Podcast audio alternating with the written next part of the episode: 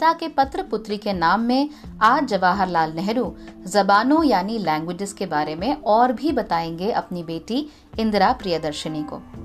उनके खत का शीर्षक है, जबानों का आपस में रिश्ता।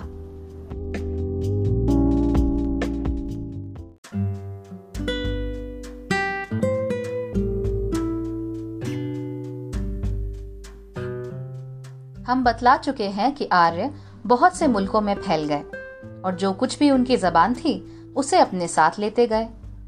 लेकिन तरह तरह की आबो हवा और तरह तरह के हालातों ने आर्यों की बड़ी बड़ी जातियों में बहुत फ़र्क पैदा कर दिया। हर एक जाति अपने ही ढंग पर बदलती गई और उसकी आदतें और रस्में भी बदलती गई। वो दूसरे मुल्कों में दूसरी जातियों से ना मिल सकते थे, क्योंकि उस जमाने में सफ़र करना बहुत मुश्किल था। हर एक गिरोह दूसरे से अलग होता था।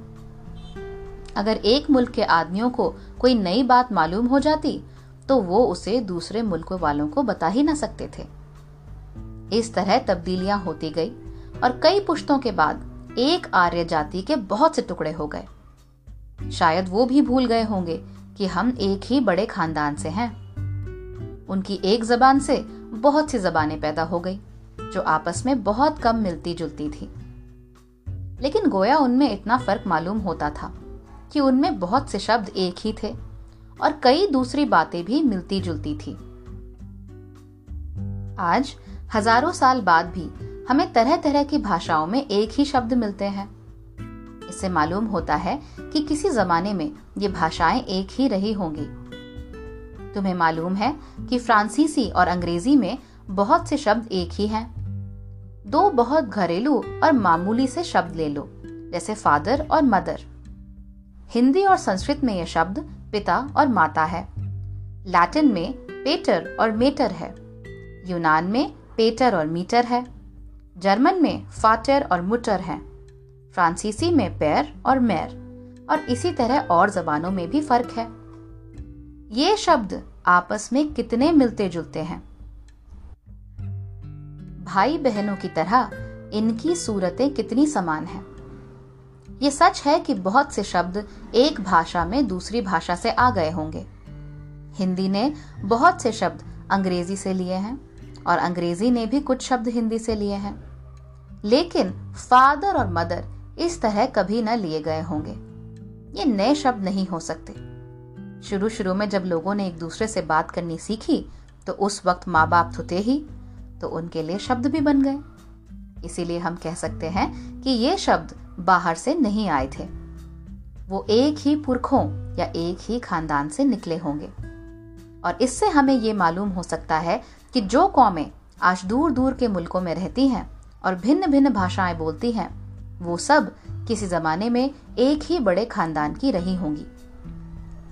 तुमने देख लिया ना कि जबानों का सीखना कितना दिलचस्प है और हमें उससे कितनी बातें मालूम होती हैं। अगर हम तीन चार जबानें जान जाए तो और सारी जबानों का सीखना बहुत आसान हो जाता है। तुमने ये भी देखा कि बहुत से आदमी, जो अब दूर दूर मुल्कों में एक दूसरे से अलग रहते हैं, किसी जमाने में एक ही कौम के थे। तब से हम में बहुत फ़र्क हो गया है, और हम अपने पुराने रिश्ते भूल गए हैं।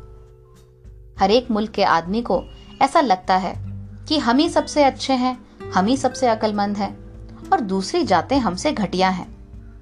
अंग्रेज़ ख्याल करता है कि वो और उसका मुल्क सबसे अच्छा है।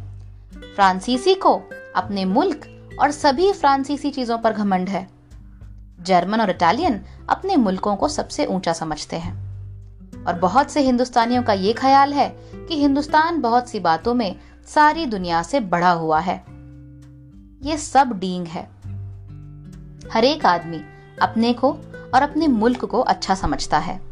लेकिन दरअसल कोई ऐसा आदमी नहीं है जिसमें कुछ ऐब और कुछ हुनर ना हो। इसी तरह कोई ऐसा मुल्क नहीं है जिसमें कोई बातें अच्छी और कुछ बुरी ना हो। हमें जहाँ कहीं अच्छी बात मिले उसे ले लेना चाहिए और बुराई जहाँ कहीं हो उसे दूर कर देना चाहिए। हमको तो अपने मुल्क हिंदुस्तान की ही सबसे ज़्यादा फ़िक्र है। हमारे दुर्भाग्य से इसका जमाना आजकल बहुत खराब है और बहुत से आदमी गरीब और दुखी हैं। उन्हें अपनी ज़िंदगी में कोई खुशी नहीं है। हमें इसका पता लगाना है कि हम उन्हें कैसे ज़्यादा सुखी बना सकते हैं। हमें यह देखना है कि हमारे रस्म रिवाज में क्या खूबियाँ हैं और उनको बचाने की कोशिश करना है। जो बुराइयाँ हैं उन्हें दूर करना है। अगर हमें दूसरे मुल्कों में कोई अच्छी बात मिले तो उसे ज़रूर ले लेना चाहिए। हम हिंदुस्तानी हैं और हमें हिंदुस्तान में रहना और उसी की भलाई के लिए काम करना है। लेकिन हमें ये न भूलना चाहिए कि दुनिया के और हिस्सों में रहने वाले हमारे रिश्तेदार और कुटुंबी हैं। क्या ही अच्छी बात होती, अगर दुनिया के सभी आदमी खुश और सुखी होते। हमें कोशिश करनी चाहिए कि सारी दुनिया ऐसी हो जाए, जहाँ लोग चैन से रह सके।